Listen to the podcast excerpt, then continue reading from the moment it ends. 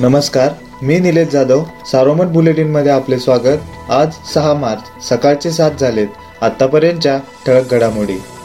जिल्हा बँकेच्या chairman vice chairman पदासाठी आज संचालक मंडळाची बैठक बोलवली असून यात बँकेच्या एकोणपन्नासाव्या पदाधिकाऱ्याची निवड होणार आहे. दरम्यान चेअरमन व्हाईस चेअरमन पदावर कोणाची निवड करायची याबाबत चर्चा करण्यासाठी आज सकाळी नगरमध्ये महसूल मंत्री थोरात राष्ट्रवादी आणि शिवसेनेच्या प्रमुखाच्या उपस्थितीत बैठक बोलवण्यात आली आहे.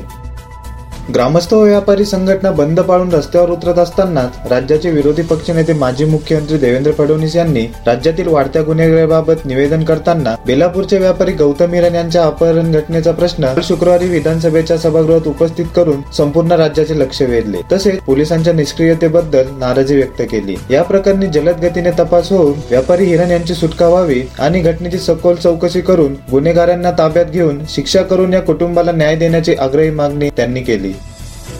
शहर सहकारी बँकेतील बोगस कर्ज प्रकरणाच्या गुन्ह्यात अटक करण्यात आलेल्या डॉक्टर निलेश शेळके याला पोलिसांनी फसवणुकीच्या तिसऱ्या गुन्ह्यात वर्ग करून घेतले आहे. डॉक्टर शेळके सध्या पोलीस कोठडीत आहे.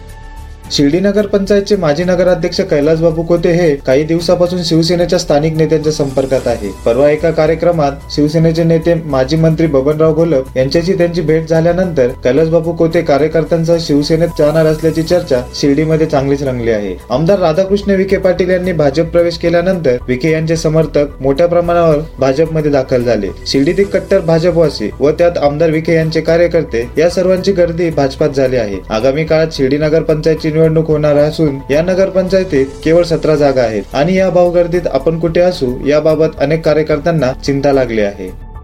एकविरा फाउंडेशनच्या संस्थापिका डॉक्टर जयश्री थोरात यांच्या नंतर आता मालपानी उद्योग समूहाचे संचालक शिक्षक तज्ञ डॉक्टर संजय मालपानी यांच्या नावे बनावट फेसबुक अकाउंट करून पैशाची मागणी होत असल्याचा प्रकार समोर आला आहे. याबाबत डॉक्टर मालपानी यांनी शहर पोलीस ठाण्यात तक्रार दाखल केली आहे. श्रीरामपूर तालुक्यात शुक्रवारी सायंकाळी सात पर्यंत तेरा रुग्ण करोना बाधित आढळले. त्यात तालुक्यातील बेलापूर येथील एका शिक्षण संकुलातील दोन शिक्षक करोना बाधित झाल्याने पुढील सात दिवस हे संकुल बंद ठेवण्याचा निर्णय संस्थेने घेतला आहे. जिल्ह्यात प्रतिदिन आढळणारी नवीन कोरोनाबाधित रुग्णांची संख्या अलीकडच्या काळात पहिल्यांदाच तीनशे पार गेली. शुक्रवारी नव्याने तीनशे तीन जणांना कोरोनाची लागण झाली. उपचारानंतर आज एकशे शहाऐंशी रुग्ण बरे झाले आहेत. सध्या एक हजार तीनशे चौऱ्याण्णव रुग्णांवर उपचार सुरू आहेत. शुक्रवारी कोरोना उपचारादरम्यान तीन रुग्णांचा मृत्यू झाला. जिल्ह्यात आतापर्यंत एक हजार एकशे बावन्न जणांचा मृत्यू झाला आहे.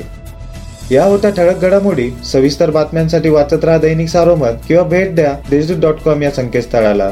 धन्यवाद.